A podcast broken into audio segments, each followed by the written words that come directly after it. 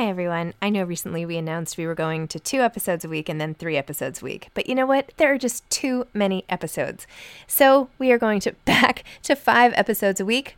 Still a reduction from seven, but there were just too many interviews scheduled, and I didn't want to make all the authors wait for too long. So I hope you can keep up with me. Listen to one a week as you're on your way to work, or on your way home, or putting your kids to bed, or whatever it is you're doing. Moms don't have time to read books now, five times a week.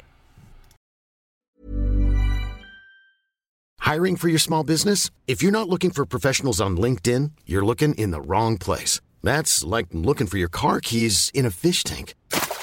LinkedIn helps you hire professionals you can't find anywhere else, even those who aren't actively searching for a new job but might be open to the perfect role. In a given month, over 70% of LinkedIn users don't even visit other leading job sites. So start looking in the right place. With LinkedIn, you can hire professionals like a professional. Post your free job on linkedin.com slash people today.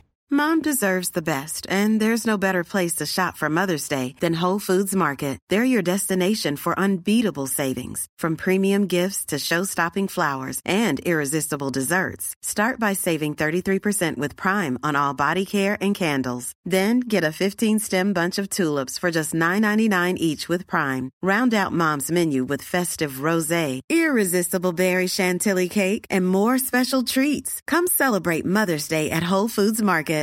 Hey, it's Paige DeSorbo from Giggly Squad. High quality fashion without the price tag. Say hello to Quince. I'm snagging high-end essentials like cozy cashmere sweaters, sleek leather jackets, fine jewelry, and so much more. With Quince being 50 to 80% less than similar brands. And they partner with factories that prioritize safe, ethical, and responsible manufacturing. I love that. Luxury quality within reach. Go to quince.com slash style to get free shipping and 365 day returns on your next order. Quince.com slash style.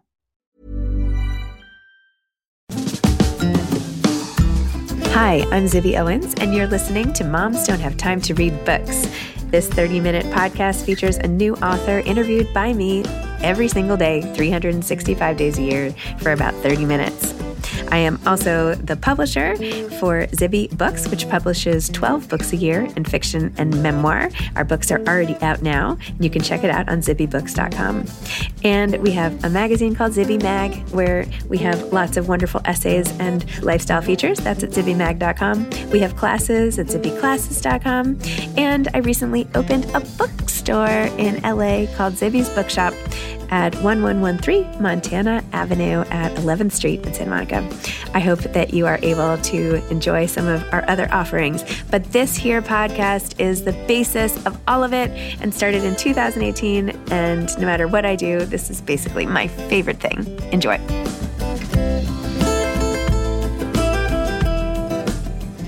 Brienne McIver is the author of The God of Good Looks, a novel. Breanne is an award winning writer. Her short story collection, Where There Are Monsters, was published in 2019. She holds degrees in English from the universities of Cambridge and Edinburgh and has a certificate in advanced professional makeup artistry. She lives in her home country of Trinidad and Tobago. The God of Good Looks is her debut novel. Welcome, Breanne. Thank you so much for coming on Moms Don't Have Time to Read Books to discuss your novel, The God of Good Looks. Thank you so much for having me. I'm so excited to be here. Oh, thank you for joining. Can you please tell listeners what your book is about? Sure. So, Bianca Bridge, she has been publicly disgraced after an affair with a married government minister. So, she's fired from her job and she takes the only job that will hire her, which is working as an assistant to the brilliant but temperamental makeup artist Obadiah Cortland. Obadiah is legendary in the Trinidadian beauty community but he's also sort of concealing some secrets about his past. And when her former lover, the minister, threatens a new life she's rebuilding, Bianca has to decide if she's going to accept it again or if she's finally ready to fight back. Interesting. Love it. So, your book is so clever because you have this first person diary ish format that you pick where we are along for the ride with Bianca while she's trying to be an author and yet we're here reading her book, which is always so fun. It's like the Bridget Jones diary if she wanted to be an author. It's very cool. so we get to really live through her shoes and her modeling days and like all the stuff. And even when we meet Obadiah and the way she describes him and I don't know, I think you said he had like two pierces in his ear. I don't know, there was two pierces in his ear or there was something like so cool about him. I don't know. Anyway, whatever it was, it was so perfectly visually described. I was like, okay, I know this guy. I know exactly his air and how he like FedExes her weight and all that stuff. So funny. But anyway, so you contrast that with another timeline. So tell me about the structure because it's really interesting and immediately kind of grips the reader. Yeah, so like you said, the first part of the book is Bianca's diary entries. And I was really drawn to the journal style because I wanted to get in her head in a really intimate way, especially because at the start of the book, um, Bianca is just like this laughing stock in Trinidadian society. She's being slut shamed for her affair with the minister. And I wanted to contrast sort of the public perception of Bianca with what she's really like. And I had originally written the whole book from her perspective, and something was just off about it. Hmm. And I had sent the book out to just some friends, some early readers, and people responded to me and they said, okay, love the book, but Obadiah is awful. He's a villain. And I was shocked by that feedback. I said, no, he's not. And I realized that so much of Obadiah's story, I had written it in my head, but ah. hadn't come out on the page because Bianca sees him through her eyes. So it's broken up now in the final version, alternating between Bianca and Obadiah. And I hope that by switching to his perspective, because he's pretty awful to her in the beginning, you know, readers can see why he thinks he has to adopt this persona. Because his whole thing is he is the god of good looks, and why he thinks that's what he needs to succeed in the beauty industry. Interesting. I mean, I think that's what's so great about fiction is that you take what we all do all day long, which is make these quick judgments about people, or you take a behavior and extrapolate it to what type of person it is, when it could be a behavior of some person that comes from a place of their own hurt or their own baggage or whatever. And until you get the backstory, it's impossible to be sympathetic. That's exactly how I feel. And since the book has been out in Trinidad, one of the really gratifying things is talking to readers who know people who come from the Beetham. That's where Obadiah is from. And people admitting that sometimes there'll be people from those from that area who will say things like, oh gosh, you know, the crime is so bad, or they were robbed, and almost dismissing it, being like, yeah, you're from that area too.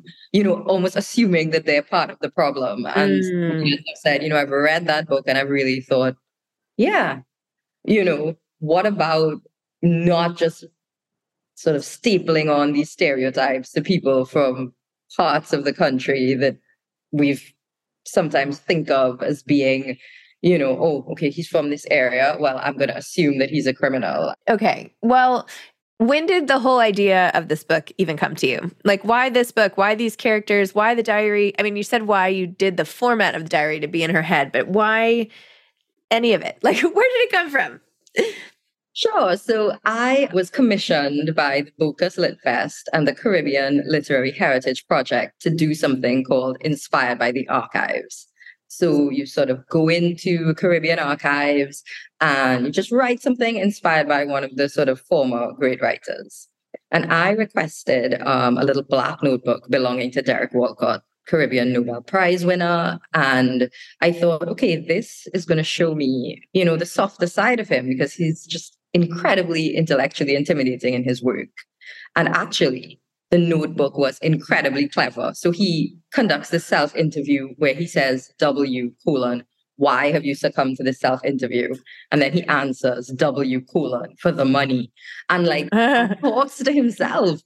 And those became my first lines. Yes. I was working at the time as a makeup artist, and it was like I didn't consciously think, okay, I'm going to write about beauty and makeup and fashion. But it just sort of like gushed onto the page, all of these things that I was experiencing. And I had all of these questions about beauty. I could see both the sort of joy in makeup and the way that it can, you know, allow you to express yourself, the way that we use makeup in Trinidad, for example, in Carnival for that sort of big cultural celebration. But I also saw the toxic side of beauty and the very narrow beauty standards and you would go to different clients and they would ask for the same things you know can you narrow my nose can you sort of highlight this specific spot on my cheekbone can you take out my wrinkles and i also i think on some level wanted to engage with that because predominantly women you know we just hear so many things about how you have to be beautiful. You've got to do this, you've got to do that. And it was a question I had for myself working in the industry. Are you like supporting these beauty ideals? Are you just giving clients what they want? So it was a way for me to sort of engage with those experiences that I was having. So the, the journal style came from Walcott and it was only supposed to be a commission. It was a short story. It was supposed to finish. And I just couldn't let it go. Like I wanted to find out what happened to the characters. I wanted to get in their head. And so I just kept sort of writing and writing and then you know it became a book. Wow that's amazing. Tell me about like how you got to the point where you got the commission to begin with. So where did your career begin? When did you discover your love of reading writing all of that? So i have loved reading and writing like my whole life. One thing bianca and i have in common is bianca talks about following her mother around before she could even read and reading to her. Yes, I, you did that with the stories and everything. I did that. My mom, I can't even remember doing it, but my mom tells me like I would just have a book open and I would be just making stuff up.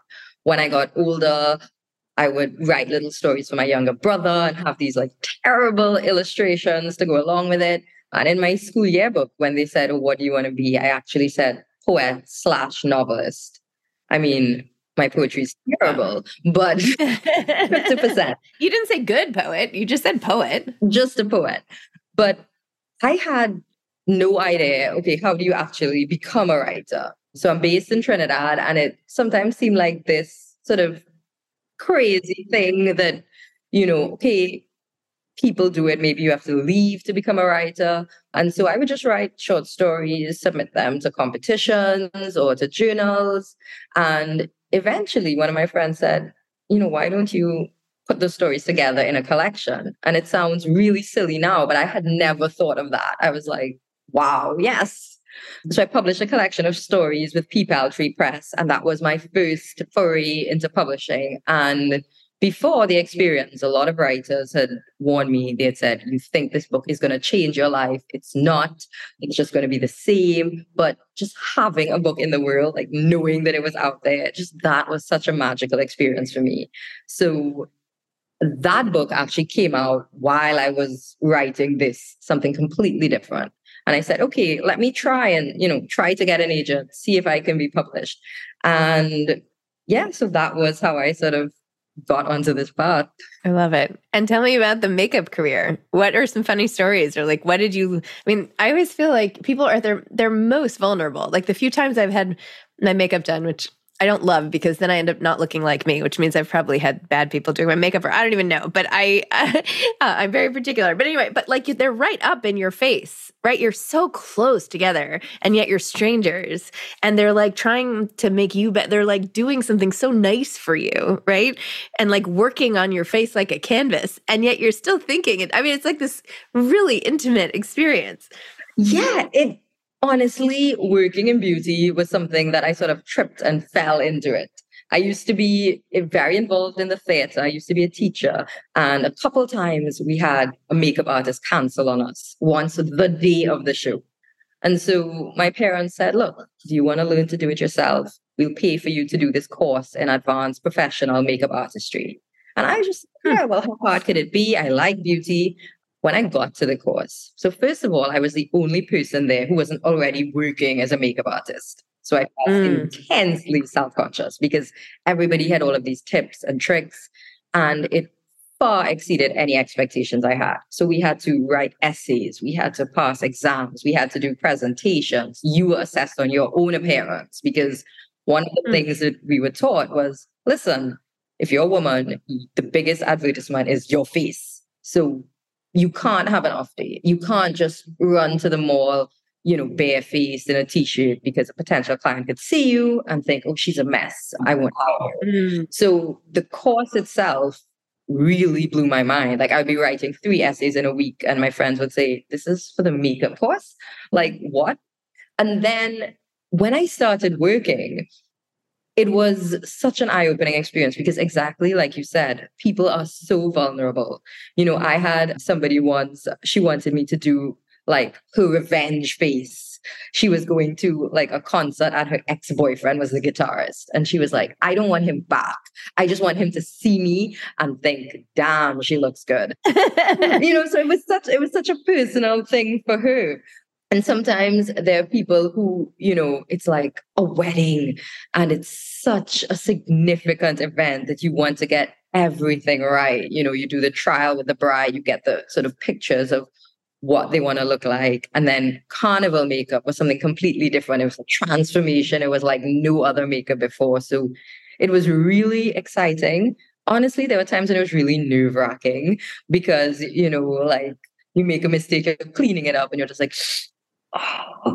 but no, I loved the part of it that involved sort of seeing what people wanted to, to look like and sort of working with them on that vision. I think as it got complicated for me, it was when you would hear people sometimes be so negative about themselves. I remember doing makeup for somebody and she was my friend. We were both in our 20s. And she was like, okay, you need to take the lines out here and the sides of my eyes. And I'm looking at her and I'm like, you don't need all of that concealing. And she was like, yeah, but you know, Brie, I'm paying you. Like, this is what I want. And I'm looking at somebody whose, you know, skin is so smooth. And yeah, you conceal it. And she felt so much better when I was done. And I was just, you know, there was part of me that was thinking, why do you think you need to do this? Even as there were times I felt I needed to do it. And I look back on myself when I was in that world and how intensely insecure and self conscious I was. And mm. yeah, so I think that would probably be the downside to it. Many of us have those stubborn pounds that seem impossible to lose, no matter how good we eat or how hard we work out. My solution is PlushCare. PlushCare is a leading telehealth provider with doctors who are there for you day and night to partner with you in your weight loss journey. They can prescribe FDA-approved weight loss medications like Wegovy and Zepbound for those who qualify.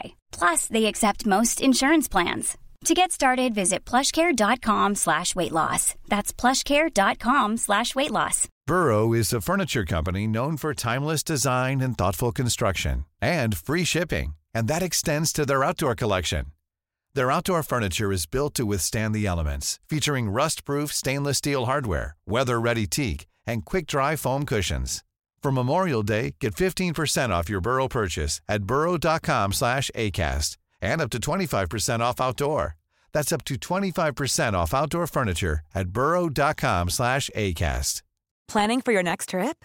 Elevate your travel style with Quince. Quince has all the jet-setting essentials you'll want for your next getaway, like European linen, premium luggage options, buttery soft Italian leather bags, and so much more.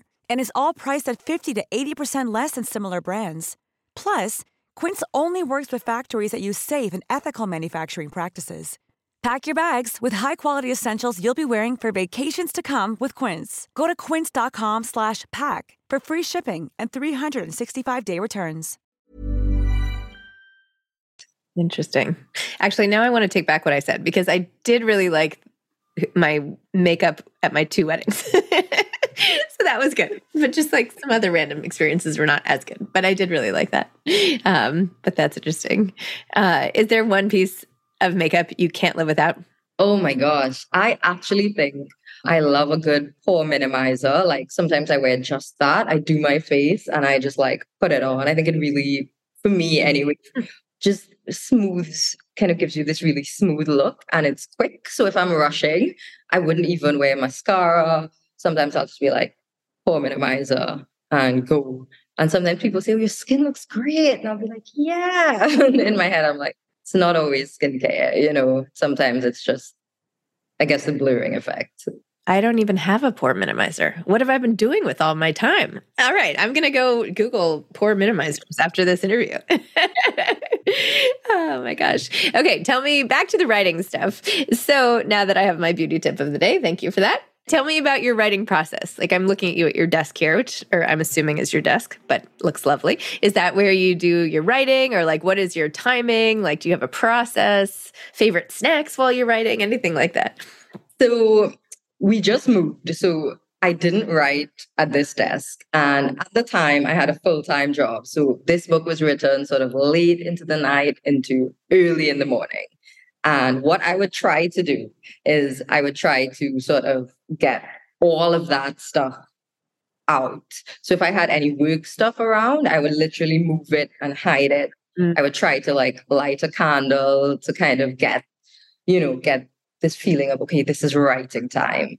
Um, for me, I think that something that really helped me a lot as well was music, you know, sort of getting out of the day and listening to something that sort of helped me to get back into the characters.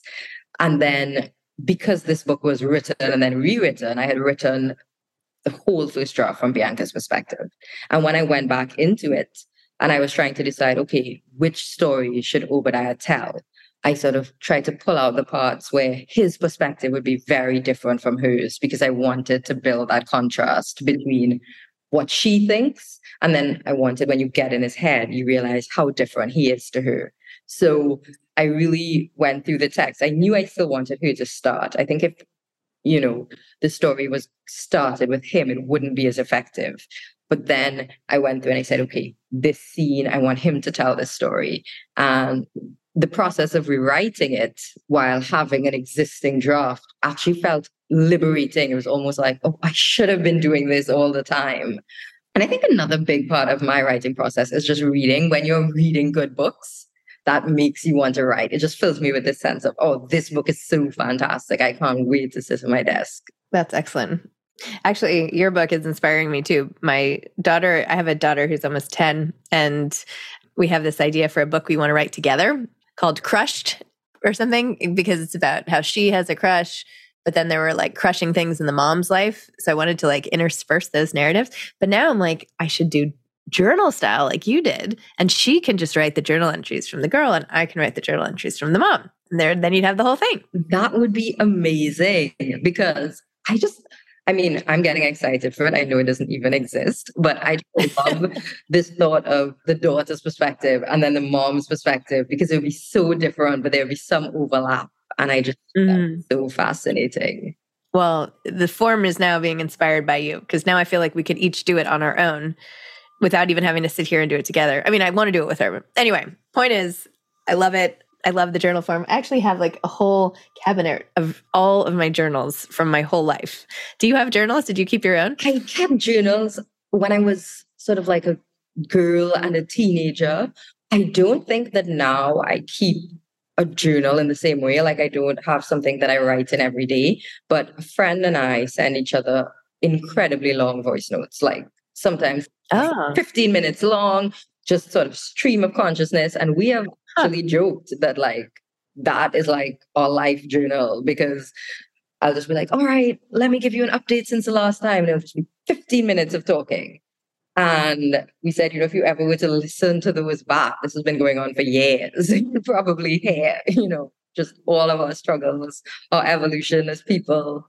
So it's a kind of you know, journal. That's amazing. I feel like my Instagram account is my journal these days because I write in it every day. um, I mean, not always my most personal thoughts, but sometimes.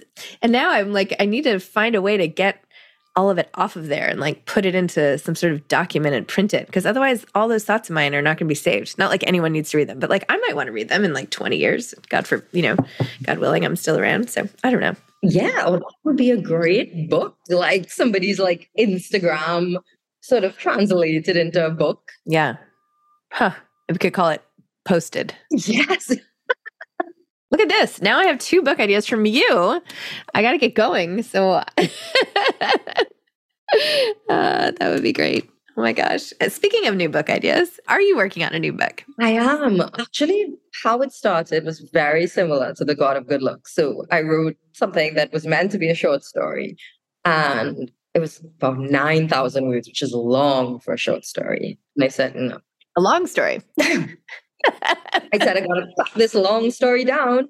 And instead of cutting it down, I wanted to continue. And I have a little notebook with three ideas. It's like literally with a next book at the top and the bullet points, which each one. And I just kept writing this. So now I'm 40,000 words in and I'm like, oh, well, there you go. This is going to be the next book, barring, I guess, an agent or an editor saying absolutely not. But it has been a very similar process. I think my starting point is often character. And mm-hmm. I have two characters here that just sort of sunk their teeth into me. And now I just I want to find out what happens. Do you wonder what happens to like Bianca and all of them now, Obadiah? I do. I think I can see both what I want to happen. There's a part of me that feels like I know the characters and I want them to live in this sort of perfect world where they never have any problems. So there's a part of me that says, oh, yes, you know, everything will be perfect and, you know, Obadiah's business will flourish. And then there's, I guess, the writer side of me that said, no, you know, these are the problems that they would still be having. I don't want to give away the end, but yeah, don't. Yeah, yeah, yeah. there is a part of me that like knows that there would be definitely some challenges along along their new journey. Uh, what advice do you have for aspiring authors? Ooh. So I think the first piece of advice I would have is just read, read, read.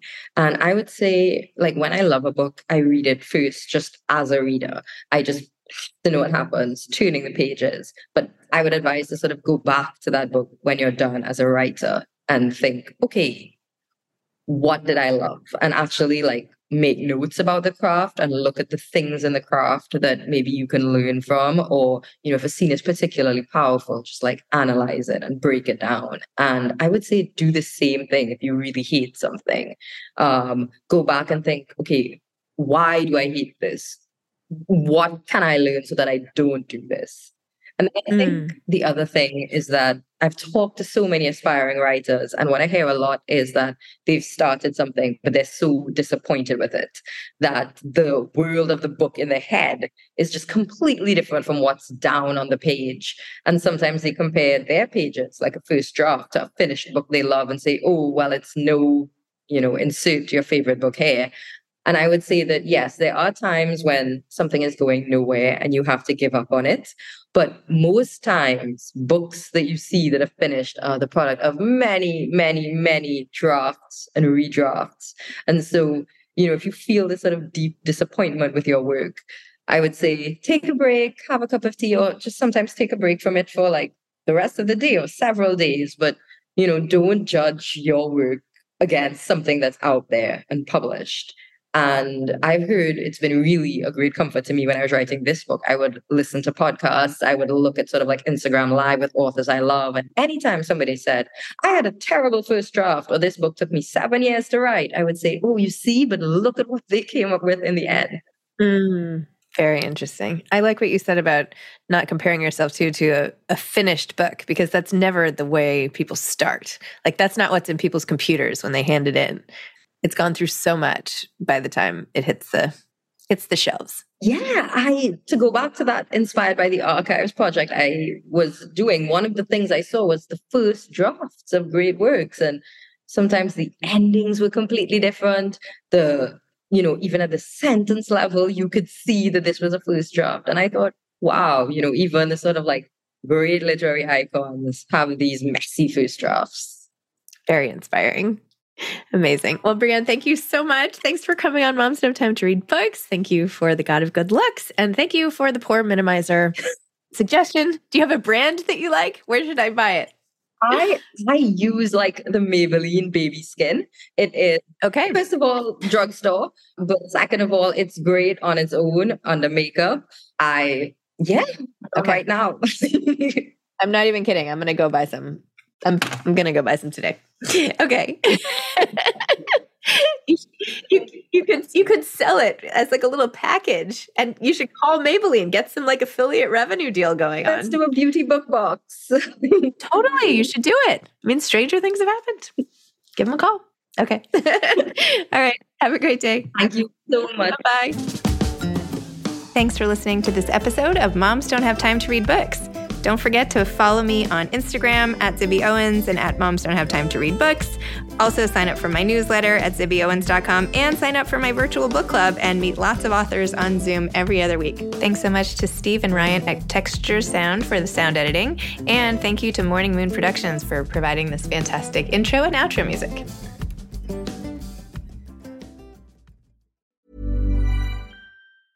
Small details are big surfaces. Tight corners or odd shapes.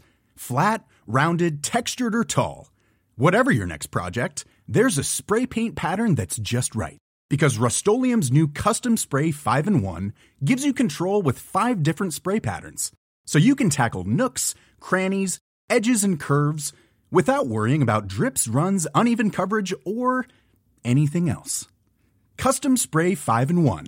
Only from Rust Mom deserves the best, and there's no better place to shop for Mother's Day than Whole Foods Market. They're your destination for unbeatable savings, from premium gifts to show-stopping flowers and irresistible desserts. Start by saving 33% with Prime on all body care and candles. Then get a 15-stem bunch of tulips for just $9.99 each with Prime. Round out Mom's menu with festive rosé, irresistible berry chantilly cake, and more special treats. Come celebrate Mother's Day at Whole Foods Market. Mom deserves better than a drugstore card. This Mother's Day, surprise her with a truly special personalized card from Moonpig. Add your favorite photos, a heartfelt message, and we'll even mail it for you the same day, all for just $5. From mom to grandma, we have something to celebrate every mom in your life. Every mom deserves a Moonpig card. Get 50% off your first card at moonpig.com. Moonpig.com